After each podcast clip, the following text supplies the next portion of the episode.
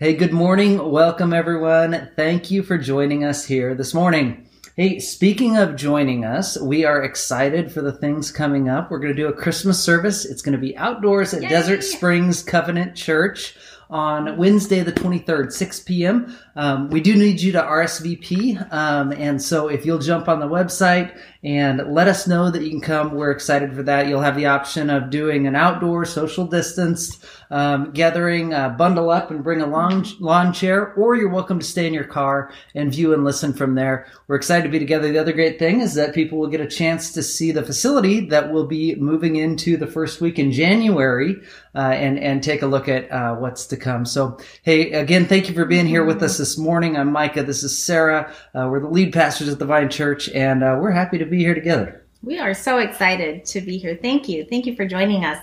So, one of the privileges of being a parent is that we get to watch our daughters grow. Um, when they were really little, when they were infants, when they were toddlers, you know, they were really focused on themselves. Their little world is really small. But now, as they're growing, we get to see them grow and develop. We get to see them learn how to empathize with other people, learn how to love other people. They're learning how to think um, about other people. Yeah, they're they're teaching me a lot in this season. They really are. We have Yeah. big conversations with our two girls. Recently, we mentioned a few weeks ago that we got a new puppy, and this puppy's been a long time coming because I have said no for like two years. Um, but we finally got our puppy.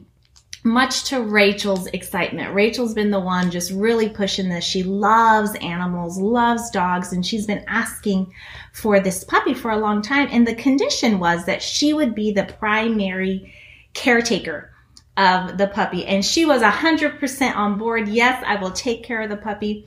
And when we got the puppy a few weeks ago, she realized rather quickly that it's not always fun or convenient uh, to take care of a puppy, especially when the puppy wakes you up really early in the morning and things like that. But I've been so impressed watching Rachel take care of our little puppy. Her name is Izzy because even when she doesn't feel like it, she is paying attention to this dog and she's paying attention to the puppy. You know, the messes in the backyard are getting picked up regularly. The puppy's being fed and watered and walked and played with. And I'm just marveling at the lessons that Rachel is learning through this process. She is learning to love and learning to think about someone other than herself through this process. And I think that'll serve her well. It will. Mm-hmm. Okay, so more, more about puppy love in a minute, but for a moment, let's zoom out and let's just refresh our memory on where we're at. So, this is the fourth Sunday of mm-hmm. Advent. And Advent on the church calendar are the four weeks leading up to Christmas in which we remember hope, joy, love, and peace that Jesus has brought mm-hmm. into the world, that was brought into the world at his birth. We remember that hope, joy, peace, and love will come in its fullness in Jesus' second coming. But we also remember, and we've been really focused this year on the present aspect mm-hmm. of Advent, that in these four weeks, we remember that as Jesus' kingdom, as God's kingdom is coming and his will is being done on earth, that hope, joy, mm-hmm. peace, and love are being brought into our earth, onto our earth, into mm-hmm. our lives in this season. So today we're talking about love and specifically agape love. And agape is the Greek word for love. Now we use the word love all the time in the English language. I love my husband. I love my children and I love Nutella. I love, love, love, love this Nutella that you get to spread on like freshly baked bread that smells up the whole house. And then the Nutella like melts and oozes into the bread. I kinda- love that. It kind of sounds like you love Nutella more than your husband and children. Totally not what I'm saying here, but we use the word Okay. love um, in reference to a lot of different things in a lot of different ways. And often, love, the way we use it, is primarily a feeling, how we feel about something. This agape love that we're going to be taking a look at today um, is much more than a feeling. Agape love is love that comes from God and it seeks the well being of another. Regardless of their response, but it seeks the well being of another. And in the New Testament, primarily this love is demonstrated through action.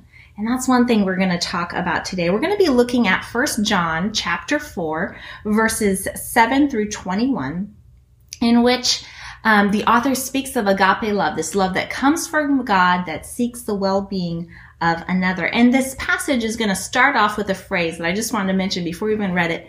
Uh, it starts off by saying, "Dear friends," and even in that address, um, it, this agape love is present. It's actually the adjective form of this word meaning beloved. So, dear beloved, you who are loved, let's let's hear what the passage says. All right. Dear friends, let us love one another, for love comes from God. Everyone who loves has been born of God and knows God. Whoever does not love does not know God, because God is love. This is how God showed his love among us. He sent his one and only Son into the world that we might live through him. This is love, not that we loved God, but that He loved us and sent His Son as an atoning sacrifice for our sins.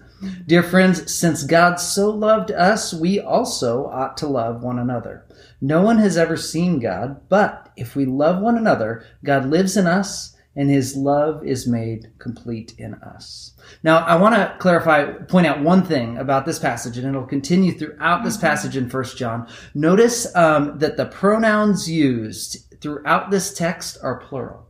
It doesn't say God loves me, so I am to love someone else. It says God loved us, and God invites us to live in love. And quite often in our Western and uh, and, and Protestant Christian uh, perspective, we read Scripture very individualistically, and and we hear the I's and the me. Uh, but I love that this passage about love does not speak of I or me; it speaks of us, which is very uh, very significant and important when talking about the subject of love, a relational term. Now, uh, it, it, the phrase that stands out to me the most in this section is that God is love. Have you ever heard the expression? Um, looking for love in all the wrong places. I think that's so true of our culture, and even us as followers of Jesus quite often are looking for love in the experiences we have or in a relationship with a person. But this text tells us that God is love. He is the essence of love. He is the source of love in this world. You know, this stands to reason. If you're a little bit familiar with theology, we talk about the Trinity or a triune God. That is a God who is one but exists as as three. And so often we speak of the Father, the Son, and the Holy Spirit. I like to think in terms of the Creator, the Savior, the mm-hmm. Sustainer. Uh, um, and uh, so we, we talk about this triune God, but doesn't it stand to reason that a God that exists in relationship, in loving relationship, would be described as love. And what's beautiful mm. about God, who is one yet exists in community, uh, this love that he has is not all internal, but instead pours out into the lives of humanity. Mm. Yes. This agape love that is spoken of here is love that comes from God. And God showed his love to the world by sending his one and only son, Jesus, that we might live through him. He sent Jesus as an atoning sacrifice for our sins. And so God demonstrates his love to us by giving of himself, by giving us of himself. And we, so we understand what love is, especially the specific agape love by not how we love God or how we are experiencing love. Rather, we understand love by how God loves us. How, and has demonstrated and, that love. Exactly. Yes. And how he is demonstrating that love to us. So God is love. God defines love and God acts as a model for our love. We want to, to model our love after his love. So God loved the world. God loved people in the world so much that he selflessly gave up his son and Jesus gave up his life as an atoning sacrifice that we might live through him. And, you know, as Christians, we hear that a lot. Um, Jesus died for us. You know, we hear that concept a lot. And I think sometimes we, we hear it so much, it's so familiar that we don't stop and think about that. That is a profound and powerful demonstration of love. There's this passage that says there's no greater act of love than Mm. to lay down your life for another. That's the magnitude of Jesus' love and sacrifice. And so understanding agape love means that we understand the depth of this love, that we experience it, and that it has huge ramifications, implications for our lives. Absolutely. So here's the flow so far in our passage God is love. Uh, God loves us and demonstrated his love in giving Jesus. And so let us love one another. And Sarah and I were talking about this concept, and she mentioned this idea to me this week of just this continual flow of love from God to us and then through us into the world. And I just got this picture of a mountain stream.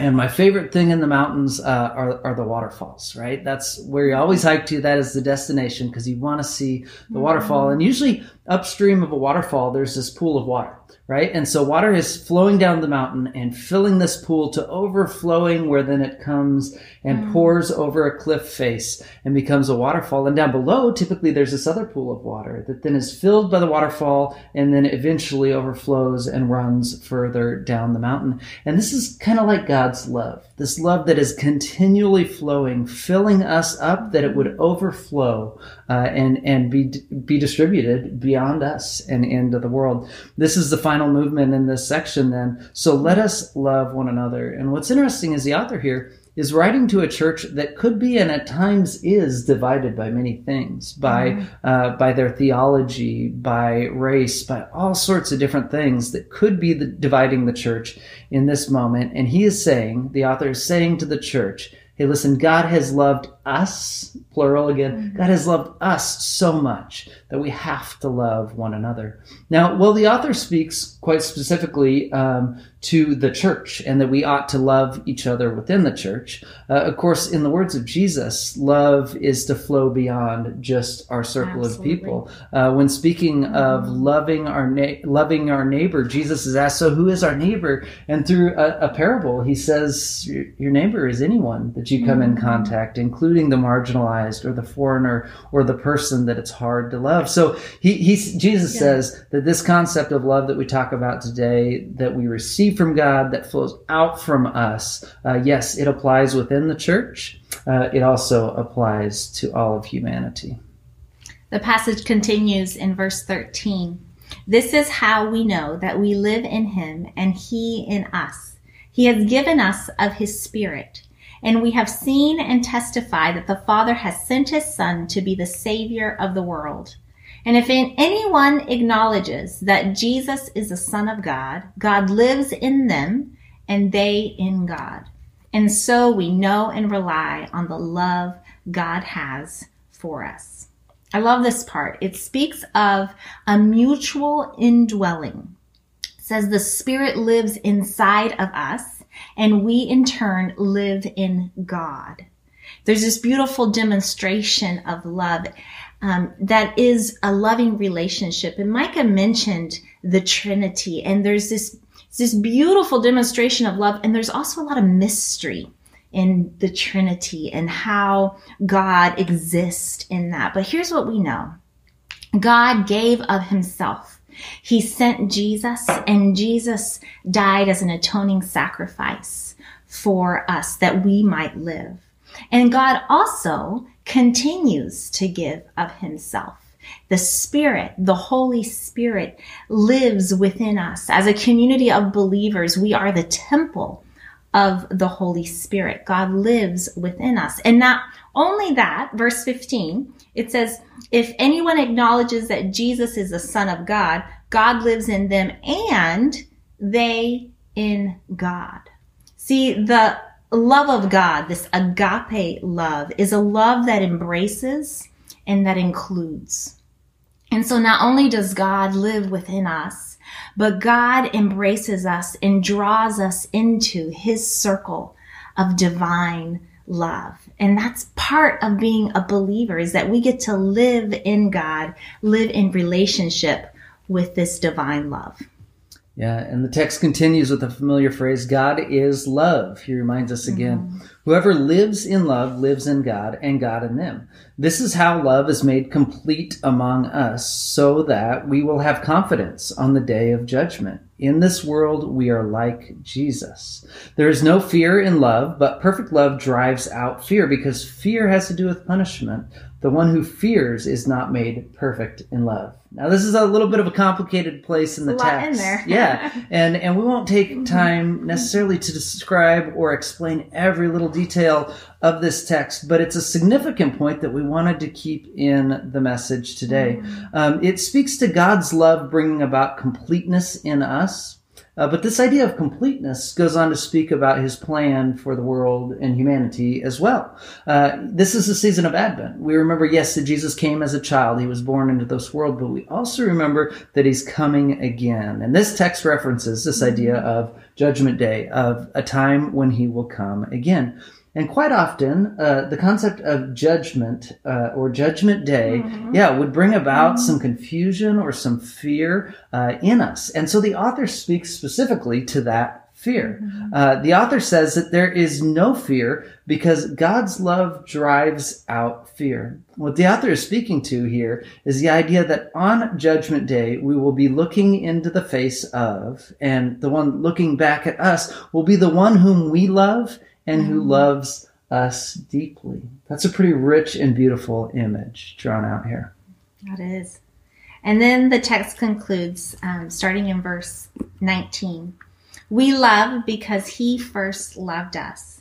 Whoever claims to love God yet hates a brother or sister is a liar.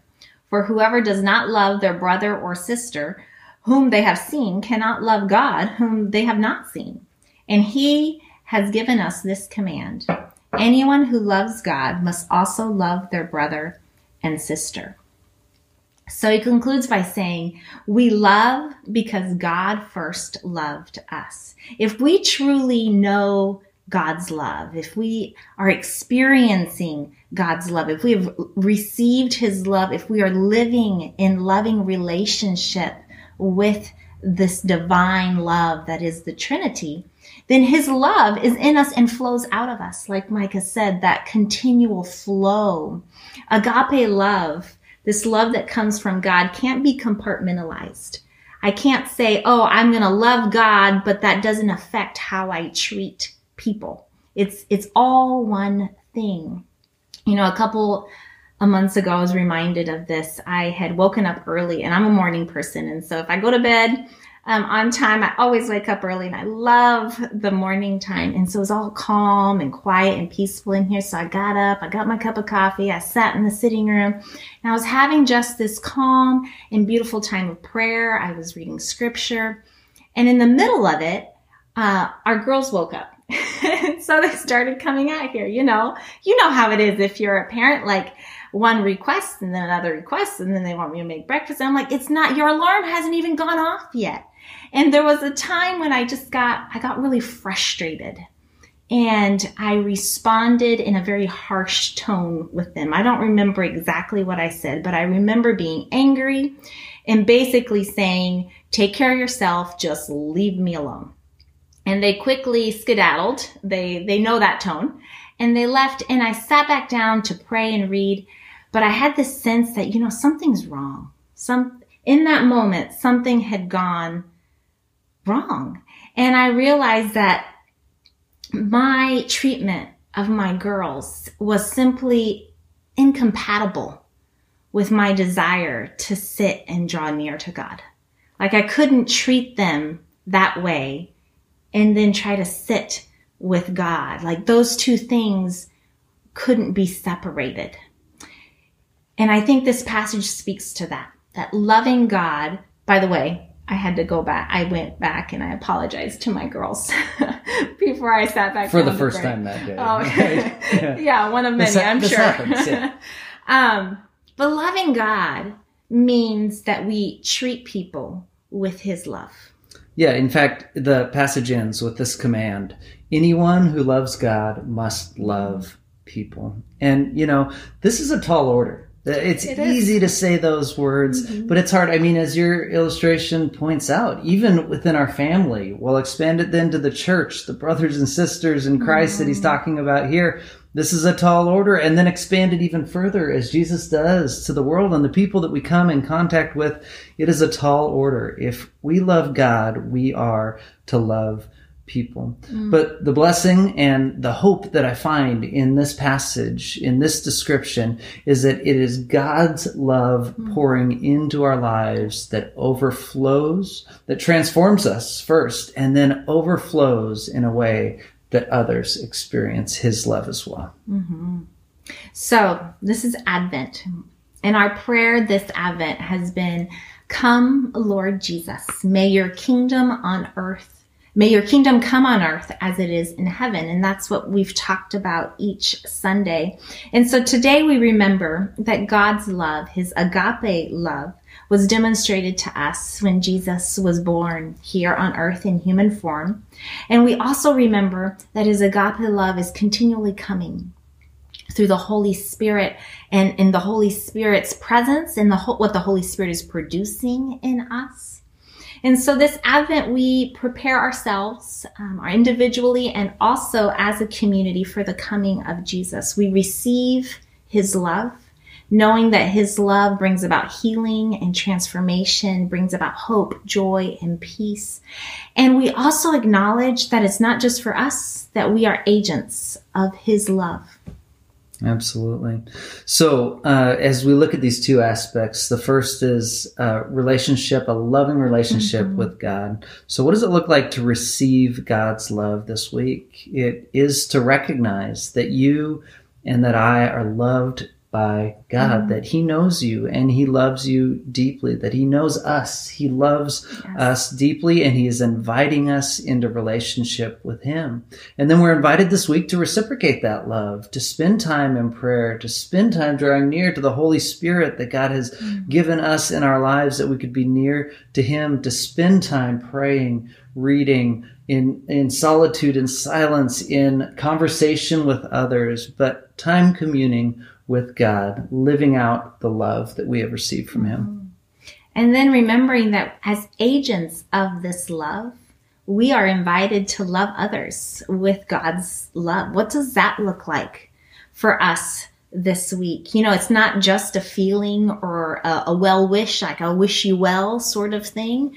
Um, love is demonstrated through action, tangible acts of love, acts that um, promote the well-being of another. We are called to live out this love. And I know due to the pandemic, um, things are really different right now. There's a lot of safety measures in place and those are necessary. And so I want to invite us to be intentional and creative in this season, this week and in this season. How are we going to love each other? And maybe it's as simple as a phone call or a, a snail mail note um, in in the mail. It's like, what, what is that? I love right. getting those. Or maybe it's something um, like giving of our time or giving of our resources. Maybe it's volunteering somewhere or um, giving financial assistance to someone. As I was reflecting on this um, this week, I was also struck by uh, the fact that we can. One way we love is by walking with people in suffering. And uh, Jesus really modeled that for us. Jesus um, came to earth and entered into the suffering of this world that he might walk with us, that he might save us from that suffering. The Holy Spirit dwells within us and walks with us through the joyful times in our life and also through the really hard times in our life. And as agents of God's love, in this season and other seasons, we are called to enter into the suffering of others and to walk with people that we might demonstrate God's love at those times. You know, we lament that there is war, that there is hate, that there is division right now in our world. And so we draw close to those who are suffering so that we might demonstrate God's love in that. So this Advent, we pray and we invite you to join us in this prayer. Jesus, may your kingdom of love come. May you reign in our lives and in our community, and may we be agents of your divine love. So each week of Advent, we light a candle, uh, remembering these aspects of hope, joy, peace, mm-hmm. and love. This week, uh, the, the Leslie family is going to join us and light a candle as we remember love. This is how God showed his love among us. He sent his one and only Son into the world that we might live through him. This is love, not that we loved God, but that he loved us and sent his Son as an atoning sacrifice for our sins. Dear friends, since God loved us, we ought to love one another. No one has ever seen God, but if we love one another, God lives in us, and his love is made complete in us.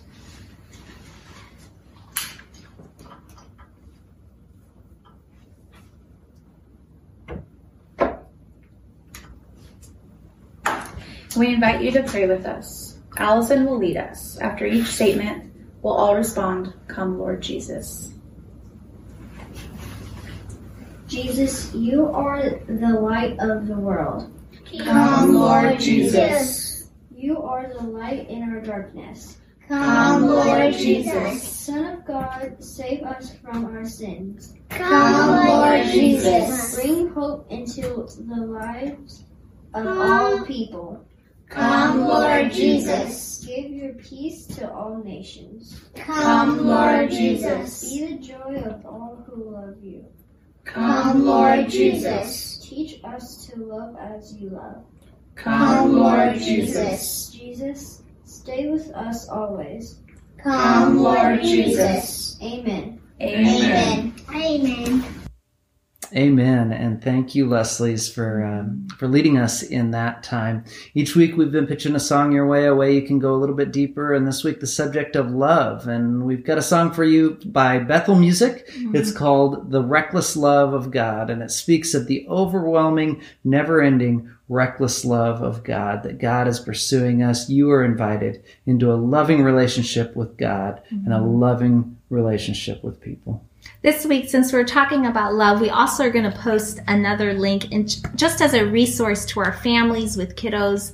It's a list of acts of kindness that we, we you could look through and choose to do this week with your kiddos. So take a look at that link as well.